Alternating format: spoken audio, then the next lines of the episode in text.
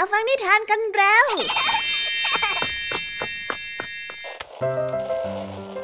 คุณกำลังรับฟังไทย PBS Radio ต่อจากนี้ไปขอเชิญทุกท่าน รับฟังรายการ นิทานแสนสนุกสุดหันษาที่รังสรรค์มาเพื่อน้องๆ ในรายการ Kiss Out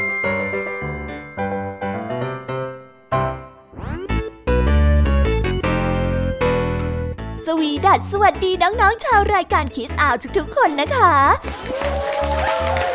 วันนี้พี่แยมมี่กับผองเพื่อน ก็ได้เตรียมนิทานสนุกๆมาเล่าให้กับน้องๆได้ฟัง เพื่อเปิดจินตนาการ แล้วก็ตะลุยไปกับโลกแห่งนิทานนั่นเอง น้องๆอยากจะรู้กันแล้วหรือยังคะ ว่าวันนี้พี่แยมมี่และผองเพื่อนได้เตรียมนิทานเรื่องอะไรมาฝากน้องๆกันบ้าง เอาละค่ะ เราไปเริ่มต้นกันที่นิทานของคุณครูไหว วันนี้นะคะ คุณครูไหวได้จัดเตรียมนิทานทั้งสองเรื่องมาฝากพวกเรากันค่ะ ในนิทานเรื่องแรกของคุณครูไหว มีชื่อเรื่องว่า ดอกกุหลาบจากหลุมศพ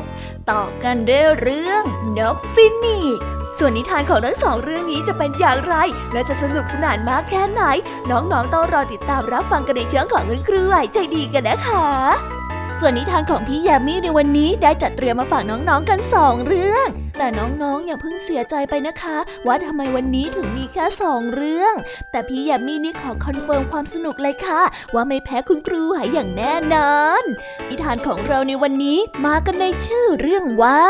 ครอบครัวไก่อนละเวง ต่อกันด้วยเรื่อง ใบไม้ชุบชีวิต ส่วนเรื่องราวของนิทานทั้งสองเรื่องนี้จะเป็นอย่างไร จะสนุกสนานสู้คุณครูไหวเหมือนกับที่พี่ยามีบอกได้หรือเปล่านั้น น้องๆต้องไปรอติดตามรับฟังกันในช่วงพี่ยามีเล่าให้ฟังกันนะคะ นิทานสุภาษิตในวันนี้ หลังจากที่เจ้าจ้อยได้ฟังคำแนะนำจากผออแล้ว ตนเองก็ไปคิดวิเคราะห์มาเป็นอย่างดี ว่าจะลงทุนทำธุรกิจสักอย่าง เลยไปขอเงินจากแม่มาหนึ่งก้อน โดยยกสำนวนเบี้ยบ้ายรายทางมาฝากพวกเรากันด้วย ส่วนเรื่องราวและความหมายของคำคำนี้จะเป็นอย่างไร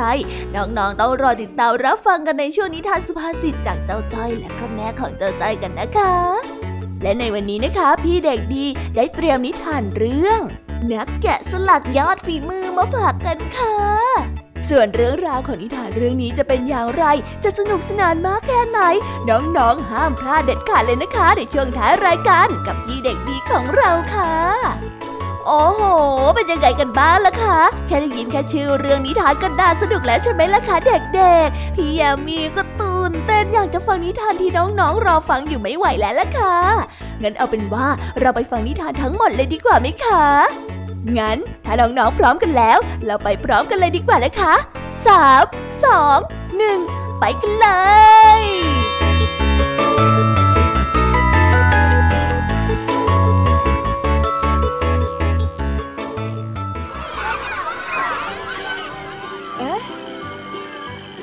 สียงออดดังแล้ว อุ้ยต้องไปเข้าเรียนแล้วล่ะค่ะ ไม่รอช้า เราไปหาคุณครูไหวกันเถอะ ไปกันเลย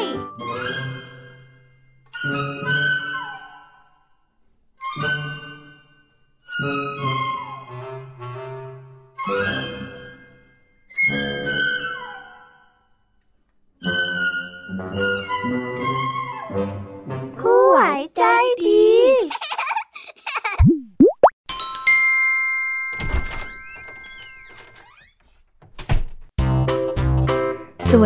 ค่ะเด็กๆ วันนี้นะคะก็กลับมาพบกับคุณครูไหวกันอีกเช่นเคยค่ะ และแน่นอนนะคะ ว่ามาพบกับคุณครูไหวแบบนี้ ก็ต้องมาพบกับนิทานที่แสนสนุกด้วยกันทั้งสองเรื่อง และในวันนี้คุณครูไหวได้จัดเตรียมนิทานที่แฝงไปด้วยแง่คิดคติสอนใจมาฝากเด็กๆกันค่ะ และในนิทานเรื่องแรก ที่คุณครูไหวได้จัดเตรียมมาฝากกันนั้น มีชื่อเรื่องว่า ดอกกุหลาบจากหลุมศพ ส่วนเรื่องราวจะเป็นอย่างไร และจะสนุกสนานมากแค่ไหน เราไปติดตามรับฟังพร้อม ๆ กันได้เลยค่ะ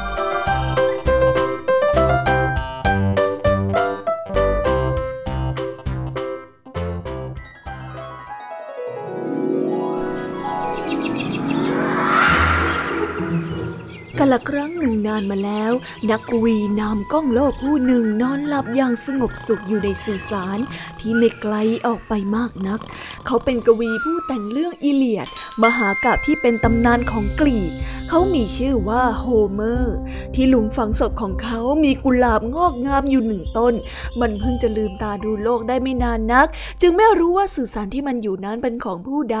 และมีความสำคัญมากแค่ไหน เย็นวันหนึ่งมันหลับไปและฝันว่ามีนักกวีผู้หนึ่งรอนแรมมาจากทางเหนืออันไกลโพ้น เพื่อมายังหลุมศพที่มันงอกงามอยู่ นักกวีผู้นั้นได้ยืนไว้อาลัยอยู่พักใหญ่ และก่อนที่นักกวีผู้นั้นจะกลับไปเด็ดดอกกุหลาบที่เพิ่งจะจะเบ่งบานเป็นครั้งแรกกลับไปด้วย นักกวีได้เก็บดอกกุหลาบเอาไว้ในหนังสือกวีเล่มโปรดของเขา และเมื่อดอกกุหลาบได้ตื่นขึ้นในวันรุ่งเช้า เขาก็พบว่านักกวีที่มันฝันถึงเมื่อคืนกำลังยืนอยู่ที่หน้าหลุมฝังศพและเป็นเช่นเดียวกับที่มันฝัน ดอกของมันได้ถูกนักกวีเด็ดติดมือกลับไปด้วย แต่ถึงแม้ว่าเวลาจะผ่านไป จนทำให้สีของดอกกุหลาบเริ่มซีด และจางกลายเป็นดอกแห้งๆที่ไม่มีค่าอะไรแต่แต่มันก็ยังแปลกใจ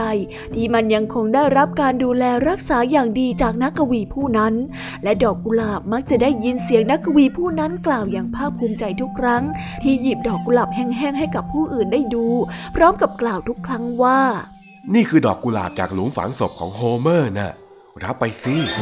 หลังจากวันนั้นทุกๆวัน กุหลาบก็จะผลิดอกออกสวยงามเพียงวันละหนึ่งดอกเท่านั้น และจะมีผู้คนมากมายที่เฝ้ารอที่จะมาเป็นเจ้าของของดอกกุหลาบ และต่างก็ถนอมรักษามันเป็นอย่างดี ถึงแม้ว่ามันจะแห้งเหี่ยวและไม่เหลือความสวยงามอยู่เลยก็ตาม กุหลาบรู้ดีว่าการที่ผู้คนเหล่านั้นได้เก็บรักษาดอกของมันเอาไว้เป็นอย่างดี ไม่ใช่เป็นเพราะว่าความงดงามของมัน แต่เพราะว่านั่นก็คือดอกกุหลาบที่เก็บมาจากสื่อสารของโฮเมอแม้มันจะรู้ดีเช่นนั้นก็ตาม แต่ดอกกุหลาบก็ยังอดใจไม่ได้ ที่มันจะได้งอกงามอยู่บนหลุมฝังศพของโฮเมอร์ และสิ่งหนึ่งที่มันเข้าใจอีกอย่างจากการที่มันได้เกิดที่แห่งนั้นก็คือการที่ได้อยู่ในสถานที่ดีๆ หรือว่าการคบหากับคนที่มีความสามารถ ก็จะทำให้ได้รับการยกย่อง และก็ได้รับการเผยแพร่ความสามารถนั้นไปด้วยเช่นกันนะนะเฮ้ยเรานี่มันสุดยอดจริงๆ ราะดอกกุหลาบรู้แล้วว่า ร่างที่นอนอยู่ที่หลุมฝังศพที่มันงอกงามอยู่นั้น ก็คือโฮเมอร์นักกวีที่เก่งที่สุดในยุคนั้นนั่นเอง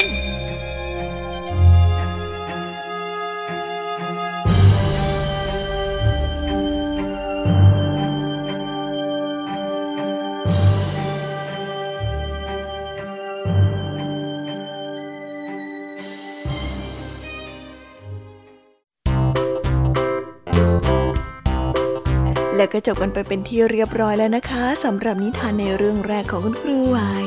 เป็นไงกันบ้างคะเด็กๆ สนุกกันหรือเปล่าคะถ้าเด็กๆสนุกกันแบบนี้เนี่ยงั้นเราไปต่อกันในนิทานเรื่องที่สองของคุณครูไหวกันต่อเลยนะ ในนิทานเรื่องที่สองของคุณครูไหว คุณครูไหวขอเสนอนิทานเรื่อง นกฟินิกส่วนเรื่องราวจะเป็นอย่างไร เราไปติดตามรับฟังกันในนิทานเรื่องนี้พร้อม ๆ กันเลยค่ะ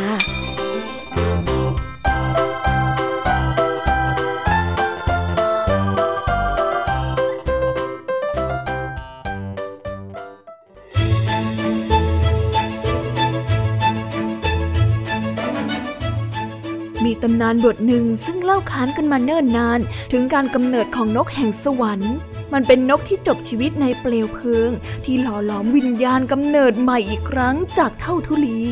จนดูราวกับกำเนิดบนสวรรค์อันงดงามของเทพเจ้าขนของมันนั้นมีแสงสีแดงดังเปลวไฟส่องแสงประกายระยิบระยับ ครั้งนั้นมีต้นไม้แห่งความรู้ ซึ่งเป็นศูนย์กลางของสวรรค์ ต้นไม้แห่งความรู้ได้แผ่กิ่งก้านสาขาปกคลุมไปทั่ว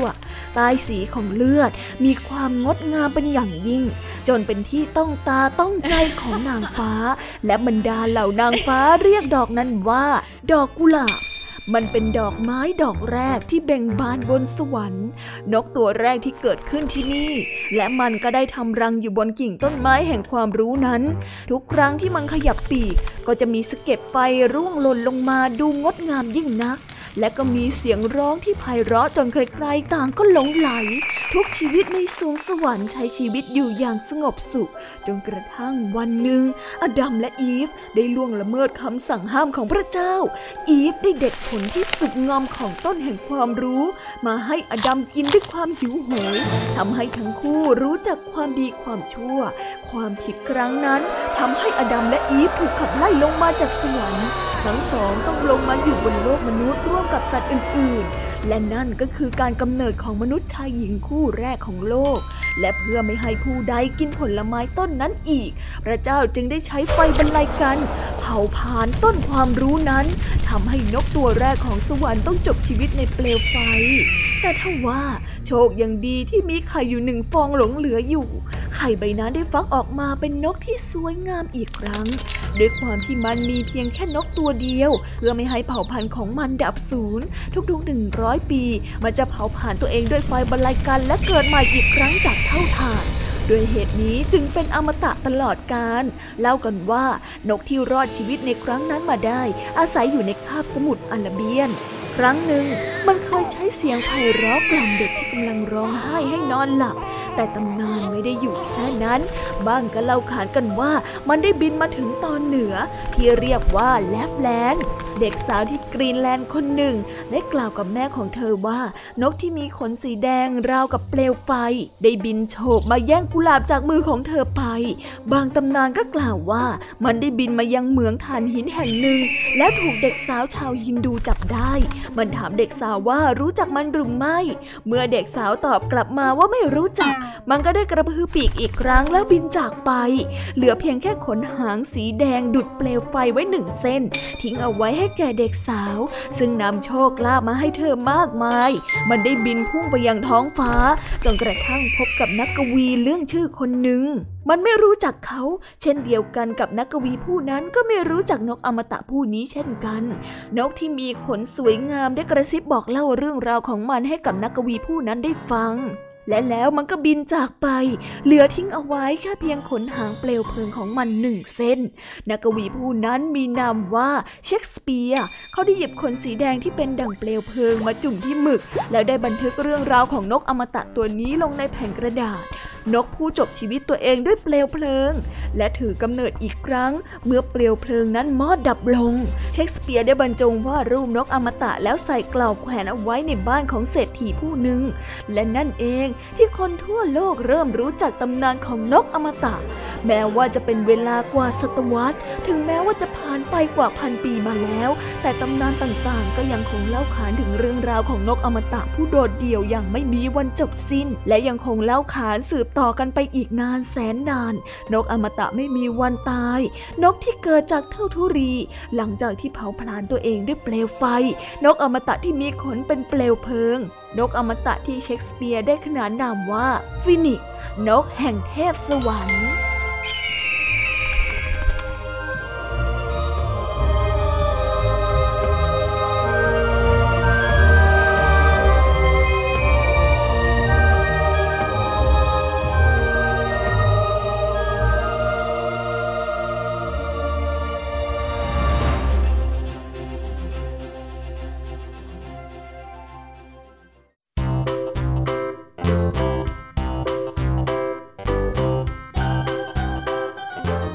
แล้วก็จบกันไปเป็นที่เรียบร้อยแล้วนะคะสำหรับนิทานทั้งสองเรื่องของคุณครูไหว เป็นยังไงกันบ้างล่ะคะเด็กๆ วันนี้เนี่ยสนุกจุใจกันหรือเปล่าเอ่ยมีเด็กๆหลายคนเลยนะคะที่ยังไม่จุใจกัน งั้นเราไปต่อกันในนิทานช่วงต่อไปกันเลยดีกว่าไหมคะเอาละค่ะ งั้นเราไปต่อกันในนิทานช่วงต่อไปกับช่วงพี่ยมมี่เล่าให้ฟังกันเลยนะคะ แต่สำหรับตอนนี้เนี่ย เวลาของคุณครูไหวก็ได้หมดลงไปแล้ว งั้นครูไหวต้องขอตัวลากันไปก่อนแล้วนะคะ สวัสดีค่ะ บ๊ายบาย และพบกันใหม่นะคะเด็กๆ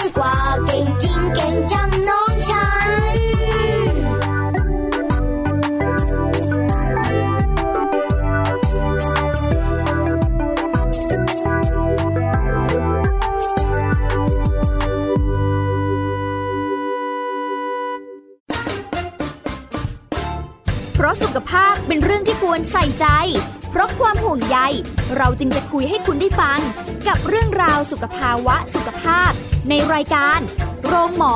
และโรงหมอสุดสัปดาห์ ทุกวัน 10นาฬิกาทางไทย PBS Digital Radio ฟังสดหรือย้อนหลังผ่านออนไลน์ www.thaipbsradio.com หรือแอปพลิเคชัน Thai PBS Radio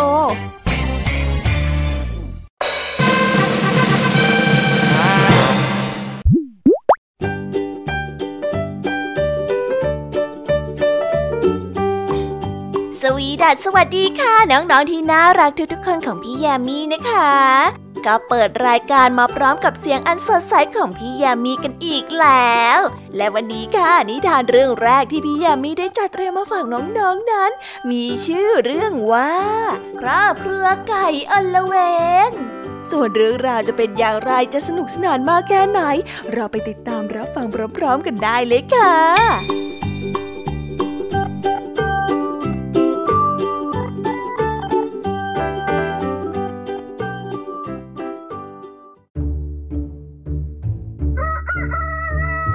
ละครั้งหนึ่งนานมาแล้วพ่อไก่ตัวหนึ่งได้พูดขึ้นมาว่า วันรุ่งขึ้นเนี่ยน่าจะเป็นวันที่ลูกนัดเริ่มสุกแล้ว พวกเราน่ะควรรีบไปที่ต้นโอ๊กก่อนที่พวกกระรอกจะกินลูกนัดซะหมดนะ แม่ไก่ได้ยินดังนั้น ก็จัดแจงปลุกลูกๆแต่เช้า แล้วพากันเดินทางไปยังต้นโอ๊กนั้นในทันทีครอบครัวไก่ได้เดินทางไปถึงต้นโอ๊กก็พบว่ามีลูกนัดที่สุกแล้วหล่นอยู่บนพื้นมากมายพ่อไก่และแม่ไก่จึงได้พาลูกๆเข้าไปจิกกินอย่างอร่อยอร่อย ลูกๆของพวกมันกินลูกนัดเข้าไปมากจนเดินไม่ไหวพ่อไก่จึงได้สร้างรถเข็นที่ทำด้วยเปลือกของลูกนัด เพื่อลากลูกๆของมันกลับบ้าน ในระหว่างทางพ่อไก่ได้พบกับเป็ดตัวหนึ่งที่ถููกชาวบ้านทำร้าย เพราะว่าจะนำเป็ดนั้นไปทำอาหารแต่เป็ดสามารถหนีออกมาได้พ่อไก่จึงได้ให้เป็ดร่วมทางไปด้วย โดยที่เป็ดอาสาที่จะเป็นคนลากรถนั่นเอง เมื่อเข็นได้มาอีกไม่นานนัก เป็ดและพ่อไก่ก็พบกับเข็มหมุดที่เย็บผ้า ด้วยความใจดี พ่อไก่จึงได้ให้ทั้งสองขึ้นมาบนรถเข็น เป็ดได้ลากรถเข็นมาจนกระทั่งถึงบ้านหลังหนึ่ง เมื่อพ่อไก่ได้เห็นว่าใกล้จะค่ำแล้ว พ่อไก่จึงได้ให้แม่ไก่ไปเจรจากับเจ้าของบ้าน เพื่อขอพักแรมสักหนึ่งคืน เจ้าของบ้านหลังนั้นเป็นช่างเย็บผ้าที่มีจิตใจเมตตา จึงได้ยอมให้ทั้งหมดที่พักอยู่บนรถเข็นพักในบ้านของเขา และให้เลือกที่นอนกันตามแต่จะชอบใจ พ่อไก่และแม่ไก่ก็พาลูกๆไปนอนที่ตู้เสื้อผ้า เป็ดก็เข้าไปนอนอยู่ในอ่างล้างหน้า เข็มก็เอาตัวเองเข้าไปปักไว้ที่ผ้าเช็ดหน้า ส่วนเข็มหมุดก็ปักตัวเองไว้ที่เก้าอี้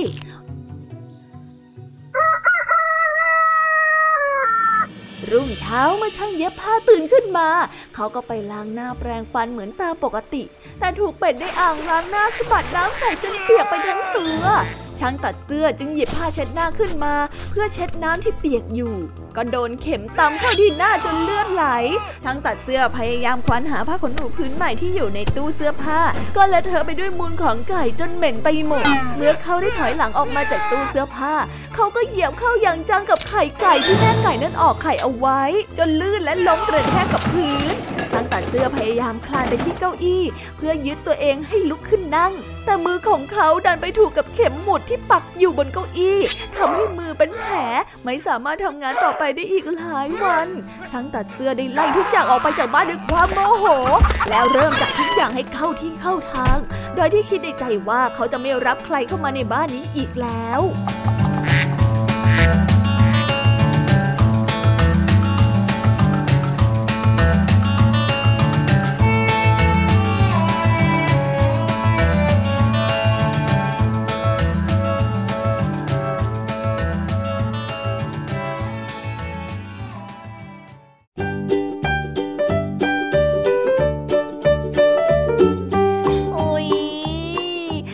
ทานเรื่องแรกของพี่ยามีกันลงไปแล้วว่าเผลอแป๊บแป๊บเดียวเอ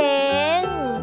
แต่พี่ยามีรู้นะคะว่าน้องๆออย่างไม่จุใจกันอย่างแน่นอนพี่ยามีก็เลยเตรียมนิทานในวเรื่องที่สองมาฝากเด็กๆกันค่ะ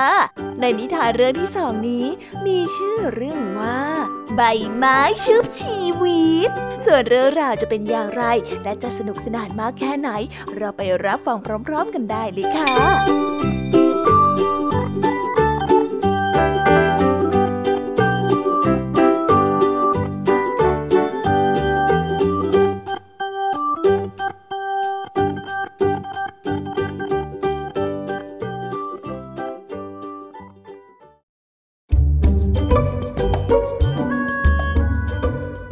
รั้งหนึ่งนานมาแล้วมีชาวนายากจนผู้หนึ่งเลี้ยงดูลูกชายคนเดียวของตนด้วยความยากลำบาก วันหนึ่งผู้ที่เป็นลูกชายไม่อยากจะเห็นพ่อต้องลำบากเพราะว่าตนอีกแล้ว จึงขออนุญาตชาวนาออกเดินทางไปร่ำเรียนวิชาความรู้ เพื่อกลับมาเลี้ยงดูชาวนาผู้ที่เป็นพ่อ ชายหนุ่มได้ร่ำเรียนวิชาฟันดาบจนเก่งกาจเหนือผู้ใด วันหนึ่งเป็นโอกาสของชายหนุ่มที่ได้แสดงฝีมือ เพราะว่ามีข้าศึกจากต่างเมืองยกทัพบุกเข้ามา ชายหนุ่มได้สมัครเข้าไปเป็นทหารและรบเคียงบ่าเคียงไหลกับพระราชาจนสามารถเอาชนะข้าศึกได้ในที่สุด เมื่อสงครามได้สิ้นสุดลง พระราชาจึงพระราชทานทรัพย์สมบัติให้แก่ชายหนุ่มมากมาย และด้วยความดีความชอบที่มีมากกว่าผู้ใด พระราชาจึงทรงอนุญาตให้เขาอภิเษกกับเจ้าหญิง แต่มีข้อแม้ว่า เมื่อฝ่ายใดฝ่ายหนึ่งเสียชีวิตไปก่อนอีกฝ่าย คนที่ยังมีชีวิตอยู่จะต้องตามไปเฝ้าศพอยู่ที่สุสานด้วย ชายหนุ่มได้รับปาก พระราชาจึงทรงจัดงานอภิเษกให้ยิ่งใหญ่ อยู่มาวันหนึ่ง เจ้าหญิงทรงล้มป่วยโดยไม่ทราบสาเหตุและสิ้นพระชนในที่สุด ชายหนุ่มได้ตามไปเฝ้าร่างเจ้าหญิงในสุสานด้วยความเต็มใจ วันเวลาผ่านไปหลายปี ชายหนุ่มไม่เคยออกมาจากสุสานเลยแม้แต่เพียงครั้งเดียว วันหนึ่งงูตัวใหญ่ได้เลื้อยเข้ามาในสุสานชายหนุ่มเกรงว่างูตัวนั้นจะมากลืนกินร่างของเจ้าหญิงลงท้องไป จึงได้ใช้ดาบฟันงูตัวนั้นออกเป็นสามท่อน วันเวลาต่อมามีงูอีกตัวหนึ่งเลื้อยเข้ามายังสุสานอีก แต่เมื่อเห็นศพของงูที่เลื้อยมาก่อนหน้า มันก็ได้เลื้อยกลับไปในทันที สักพักงูตัวเดิมก็เลื้อยกลับเข้ามาอีกครั้ง พร้อมกับใบไม้อีกสามใบ มันวางใบไม้ใบหนึ่งลงที่ซากของงูทั้งสามส่วน สักครู่ชิ้นส่วนของงูทั้งสามก็เชื่อมต่อติดกัน และกลับมามีชีวิตใหม่อีกครั้ง จากนั้นงูทั้งสองตัวก็พากันเลื้อยออกไปจากสุสานชายหนุ่มเห็นดังนั้น จึงได้นำใบไม้ใบหนึ่งที่เหลือ วางไว้บนร่างของหญิงสาว สักครู่เจ้าหญิงก็ฟื้นกลับขึ้นมามีชีวิตอีกครั้งหนึ่ง ชายหนุ่มจึงพาเจ้าหญิงกลับไปยังปราสาท และได้เล่าเรื่องราวทั้งหมดให้กับพระราชาได้ฟัง เขาได้มอบใบไม้ที่เหลือใบสุดท้ายให้แก่พระราชา และขออนุญาตเดินทางกลับไปเยี่ยมชาวนาผู้ที่เป็นพ่อ โดยมีเจ้าหญิงเสด็จตามไปด้วย ระหว่างทางที่นั่งเรือข้ามมหาสมุทร เจ้าหญิงเกิดมีใจให้กับตันรูปงาม จึงทรงวางแผนกับกัปตัน เพื่อที่จะสังหารชายหนุ่มผู้ที่เป็นสามี ทั้งสองได้จับชายหนุ่มทิ้งลงในทะเล และเดินทางกลับปราสาท และบังเอิญมีชาวประมงผู้หนึ่งเห็นเหตุการณ์มาโดยตลอด จึงนำศพของชายหนุ่มกลับไปมอบให้กับพระราชา พระราชาทรงใช้ใบไม้วิเศษ ชุบชีวิตใหม่ให้กับชายหนุ่มผู้นั้น เมื่อชายหนุ่มได้ฟื้นกลับขึ้นมา ก็ได้เล่าเรื่องราวที่เกิดขึ้นทั้งหมดให้กับพระราชาได้รับฟัง พระราชาเสียใจเป็นอย่างมากกับการกระทำของเจ้าหญิงผู้ที่เป็นพระธิดา แต่พระราชาทรงเป็นผู้ที่เที่ยงธรรมเป็นอย่างมาก ไม่ว่าใคร ถ้าหากว่าทำผิดผู้นั้นก็ต้องได้รับการลงโทษ แม้จะเป็นผู้ที่ได้ชื่อว่าเป็นลูกสาวของข้าก็ตามเมื่อเจ้าหญิงได้เสด็จกลับมาถึงพระราชวัง ก็ได้พากับตันเรือมาเข้าเฝ้าพระราชา และได้กล่าวกับพระราชาว่า เออ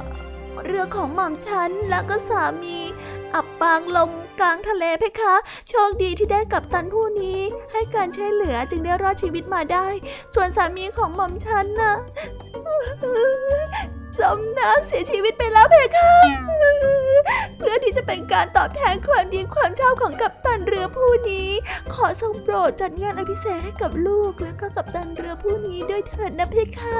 พระราชาได้ฟังดังนั้น ก็ทรงย้ำถามถึงเรื่องที่เจ้าหญิงตรัสออกมาเป็นความจริงหรือไม่ เจ้าหญิงทรงตอบอย่างไม่ลังเลว่า เรื่องที่พระองค์ได้พูดออกมานั้นเป็นความจริงทั้งหมด พระราชาจึงได้สั่งให้ชายหนุ่ม ที่เจ้าหญิงและกัปตันได้ช่วยกันโยนลงไปในทะเล ได้เดินเข้ามาในห้องท้องพระโรง เมื่อทั้งสองได้เห็นชายหนุ่ม ก็ยอมรับสารภาพในที่สุด พระราชาได้ตรัสขึ้นมาว่า สามีของเจ้าซื่อสัตย์ต่อเจ้า ยอมถึงขนาดไปเฝ้าเจ้าในสุสานจนกระทั่งสามารถชุบชีวิตเจ้าขึ้นมาได้ แต่เจ้ากลับสังหารผู้ที่พักดีต่อเจ้า เพียงเพราะเจ้าไปชอบชายอื่นทำแบบนี้มันไม่เหมาะสมเลยนะ และแม้ว่าเจ้าจะเป็นพระธิดาของข้า แต่เจ้าก็ต้องถูกลงโทษเช่นกัน ทหารเอาไปจัดการเดี๋ยวนี้ตรัสจบพระราชาจึงมีรับสั่งให้ทหาร จับทั้งสองโยนลงไปในทะเลเพื่อชดเชยความผิด เมื่อเรื่องราวทั้งหมดได้เริ่มคลี่คลาย ชายหนุ่มจึงขอลาออกจากข้าราชการ แล้วเดินทางกลับไปดูแลชาวนาผู้ที่เป็นบิดาของตนอย่างดีจนชั่วชีวิต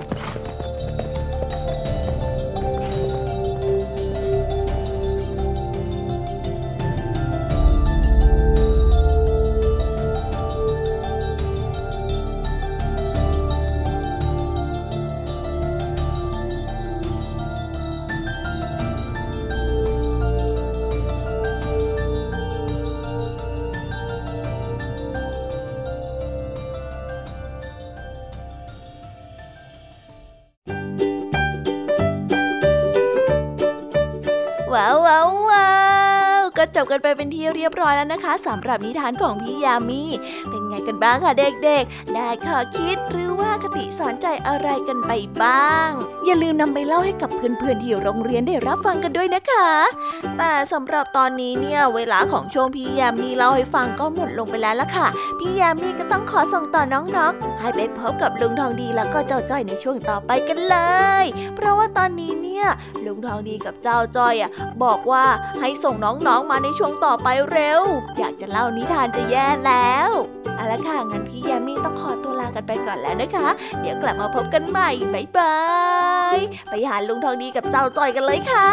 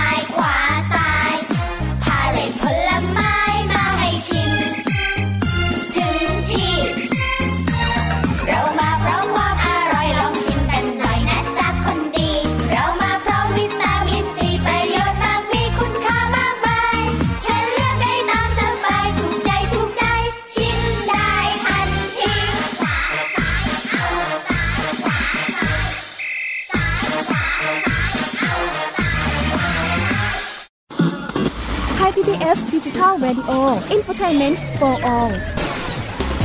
สถานีที่คุณได้ทั้งสาระและความบันเทิง บนขึ้นระบบดิจิทัล ทุกวัน 6 โมงเช้าถึง 3 ทุ่ม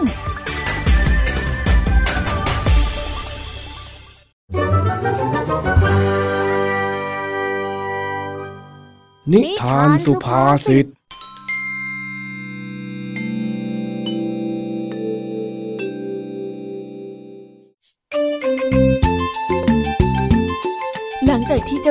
ได้คำแนะนำจากพออว่าต้องมาพูดให้แม่ฟังแล้ว เจ้าจ้อยจึงพยายามพูดจาโน้มน้าว ถึงแผนการที่จะแสดงให้แม่ดูว่า ตนเองนั้นเอาจริงเอาจังเหมือนกัน แม่แม่แม่แม่จ๋าว่าไงฮะเจ้าจ้อยท่าทางออดอ้อนอะไรแบบนี้เนี่ย อย่าบอกนะว่าจะขอตังค์แม่ไปซื้อของเล่นอีกแล้วน่ะหืมโอ้จ้อยไม่ได้จะซื้อของเล่นสักหน่อยนึง นั่นไง ถึงจะไม่ซื้อของเล่น แต่ก็มาขอตังค์แม่อยู่ดีใช่ไหมก็ประมาณนั้นแหละจ้ะแม่ แล้วจะเอาตังค์ไปทำอะไรบอกแม่มาสิ ก็จ้อยอยากจะเอาไปทำธุรกิจนะจ๊ะธุรกิจอะไรเหรอหืมใช่จ้ะ หลังจากที่แม่กับลุงทองดีบอกว่าจ้อยเป็นพ่อพวงมาลัยปล่อยชีวิตสบายๆไปวันๆจ้อยก็เลยอยากจะพิสูจน์ตัวเองให้แม่เห็นว่าจ้อยก็เอาจริงเอาจังได้ยังไงละจ๊ะ วันนี้มาแปลกแฮะ ว่าแต่ธุรกิจของเองน่ะมันคืออะไรหืมนั่นไงจ้อยคิดว่าแม่ต้องถามแบบนี้แน่ๆ คืออย่างนี้นะจ๊ะ ปกติแม่ก็ขายหมูปิ้งอยู่แล้วใช่ไหมล่ะจ้อยก็เลยคิดว่าจ้อยจะเอาหมูปิ้งของแม่ไปขายที่โรงเรียนเพื่อที่จะได้ขายได้หลายช่องทางไงอืม ก็ดีนะ แต่ก็ไม่เห็นจะต้องขอเงินเลยนี่นา หมูแม่ก็ทำเอง ต้นทุนอะไรแม่ก็เป็นคนออกหมดนี่นาเอา้าก็จ้อยต้องขอทุนสำรองไว้ก่อนสิจ๊ะแม่ จะทำธุรกิจทั้งทีมันอาจจะต้องจ่ายเบี้ยบ้ายรายทางนะจ๊ะ อะไรนะ เมื่อกี้เองพูดว่าอะไรนะ แม่ฟังไม่ค่อยถนัดเลยเบี้ยบายรายทางยังไงล่ะจ๊ะ แล้วมันมีความหมายว่ายังไงกันเล่าอ๋อ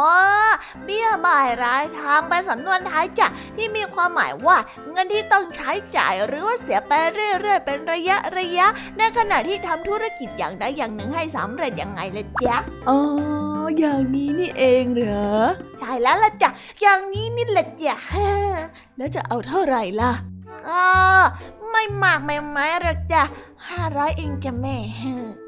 ะห้าร้อยเลยเหรอ เองจะเอาเงินเยอะแยะขนาดนั้นไปทำอะไรกันจ้อย เอ้า ก็จอยต้องทำกล่องใส่หมูให้ดู สวยงาม แถมต้องกันฝุ่นเข้าระหว่างทางที่จ้อยปั่นจักรยานไปโรงเรียนอีก นี่จ้อยไปคุยกับน้าสมนึกเรียบร้อยแล้วนะ แกบอกว่าจะลดราคาพิเศษให้สำหรับจ้อยเลยนั้นเนี่ยแม่ โอ้ยจะได้เรื่องไหมเนี่ย แม่จะไม่เสียตังค์ฟรีๆใช่ไหมจ้อย นี่นี่นี่นี่เดี๋ยวจ้อยจะคำนวณให้ดู จ้อยเอาตังค์จากแม่มา 500 บาทกำไรจากการขายหมูปกติแล้วจะได้ไม้ละ 2 บาทใช่ไหมจ๊ะ จ้อยก็จะเอาไปขายวันละ 25 ไม้ ใช้เวลา 20 วันจ้อยก็ได้เงินคืนมาแล้ว 500 บาทเฮ้อนี่ยังไม่รวมค่าข้าวเหนียวอีกนะเนี่ย ดูสิจ้อยวางแผนมาอย่างดีแล้วเอ๊ะก็เข้าท่าแฮะ เพิ่งเคยเห็นเองพูดจาอะไรเป็นเรื่องเป็นราวนะเนี่ย พออ้อบอกจ้อยว่าการที่พูดจาให้พ่อแม่เชื่อ ต้องคิดมาให้รอบคอบแล้วก็มีเหตุผล เป็นยังไงล่ะเจ๊แม่แม่สนใจในสิ่งที่จ้อยคิดแล้วใช่ไหมล่ะเออเออเออก็น่าสนใจอะงั้นเอาตังค์แม่ไป แล้วแม่จะรอดูว่าเองจะทำได้อย่างที่พูดหรือเปล่าเฮ้ยแม่ไม่เคยให้ตังค์จ้อยเยอะขนาดนี้มาก่อนเลย ขอบคุณครับ แล้วจ้อยอยากจะพิสูจน์ให้ดูอ้าวแล้วจะไปไหนล่ะน่ะ จะไปหาน้าสมนึกให้รีบประดิษฐ์กล่องใส่หมูปิ้งติดเบาะรถจักรยานยังไงล่ะจ๊ะเอ๊ไฟแรงจริงๆอะอะอะอะยังไงก็ขับรถให้มันดีๆนะ ได้เลยจ้ะแม่แม่ขอดูความสำเร็จของจอยได้เลย เออ ดูโตขึ้นจริง ๆ แฮะจะจ้อยลูกเราเนี่ย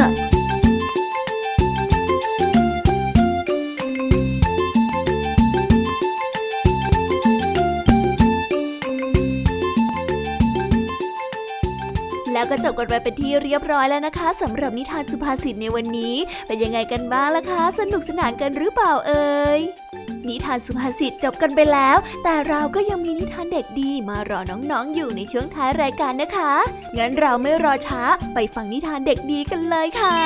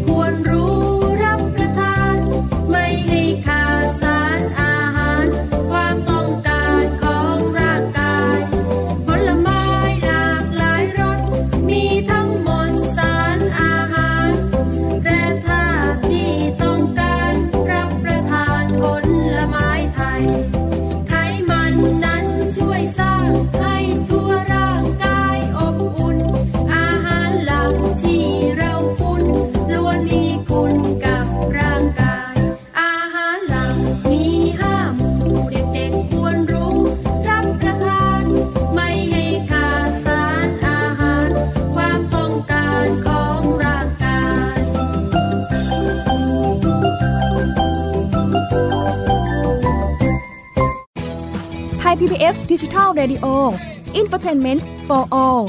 สถานีวิทยุดิจิทัล จากไทย PBS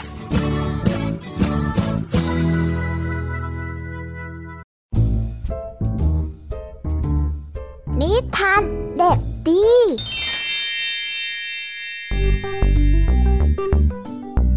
สวัสดีครับน้องๆ วันนี้ก็กลับมาพบกับพี่เด็กดีกันอีกแล้วและแน่นอนว่ามาพบกับพี่เด็กดีแบบนี้ ก็ต้องกลับมาพบกับนิทานที่แสนสนุกกันในช่วงท้ายรายการ และวันนี้นะครับ พี่เด็กดีก็ได้เตรียมนิทานเรื่อง นักแกะสลักยอดฝีมือมาฝากกัน ส่วนเรื่องราวจะเป็นอย่างไร ถ้าน้องๆออยากจะรู้กันแล้ว งั้นเราไปติดตามรับฟังกันได้เลยครับ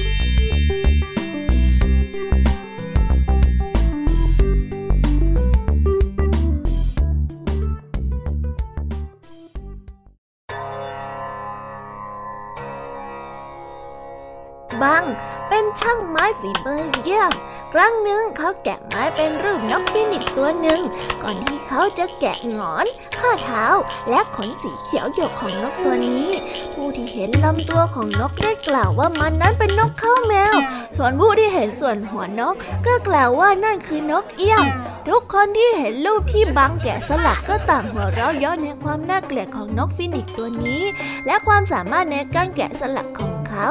แต่เมื่อบังได้แกะสลักนกฟินิกตัวนี้เสร็จเรียบร้อย ก็ปรากฏว่างอนสีเขียวมรกตของมันได้ตั้งชั้น เท้าสีแดงเข้มของมันได้ส่องแสงแวววาวลำตัวที่ตกแต่งอย่างงดงามของมัน ดูคล้ายกับหมู่เมฆหลากหลายสี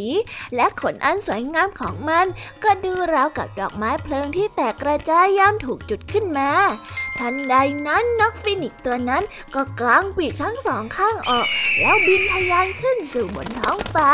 มันบินวนอยู่เหนือขื่อใต้หลังคาบ้าน ซึ่งทำเป็นรูปก้อนเมฆเป็นเวลาถึงสามวันก่อนที่มันจะบินลงมาสู่พื้นดิน ผู้คนต่างพากันซาบซึ้งใจในความสามารถเฉพาะตัวของบางยิ่งนะ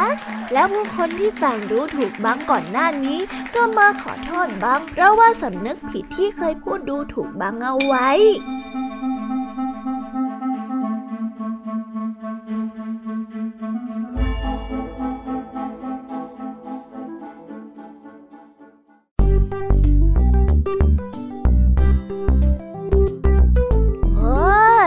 จบกันไปเป็นที่เรียบร้อยแล้วนะครับสำหรับนิทานของพี่เด็กดีในวันนี้ เป็นยังไงกันบ้างล่ะครับน้องๆ สนุกกันหรือเปล่าเอ่ยถ้าน้องๆสนุกกันแบบนี้ เอาไว้วันหลังพี่เด็กดีจะจัดเตรียมนิทานที่แสนสนุกแบบนี้มาฝากกันอีกนะครับ แต่สำหรับวันนี้เวลาของพี่เด็กดีก็หมดลงไปแล้ว พี่เด็กดีก็ต้องขอตัวลาน้องๆกันไปก่อน แล้วพบกันใหม่นะครับ สวัสดีครับ บายบาย เป็นเด็กดีของคุณพ่อคุณแม่นะครับ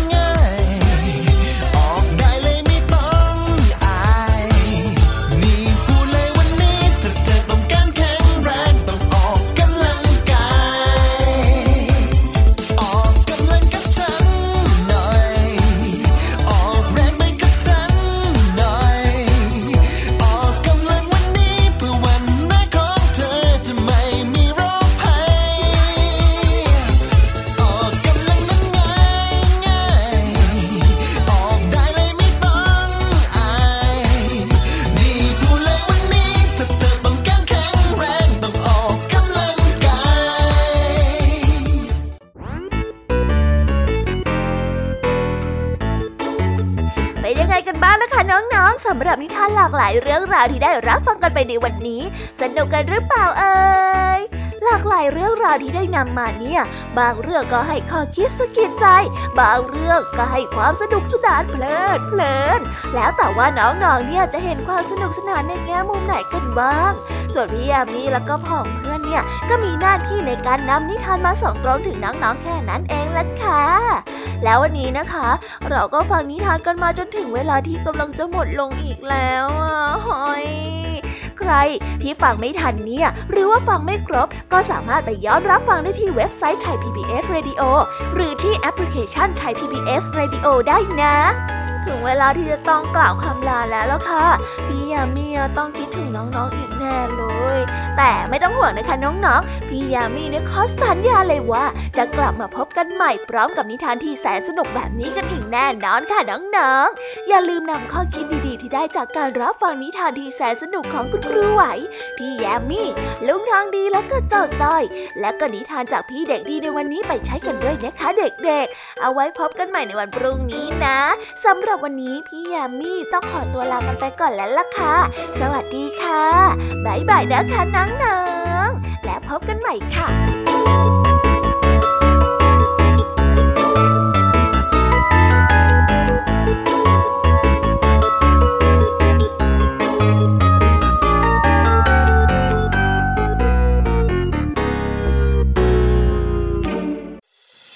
ติดตามรับฟังรายการย้อนหลังได้ที่เว็บไซต์และแอปพลิเคชันไทย PBS Radio ไทย PBS ดิจิทัล Radio วิทยุข่าวสารสาระ เพื่อสาธารณะและสังคม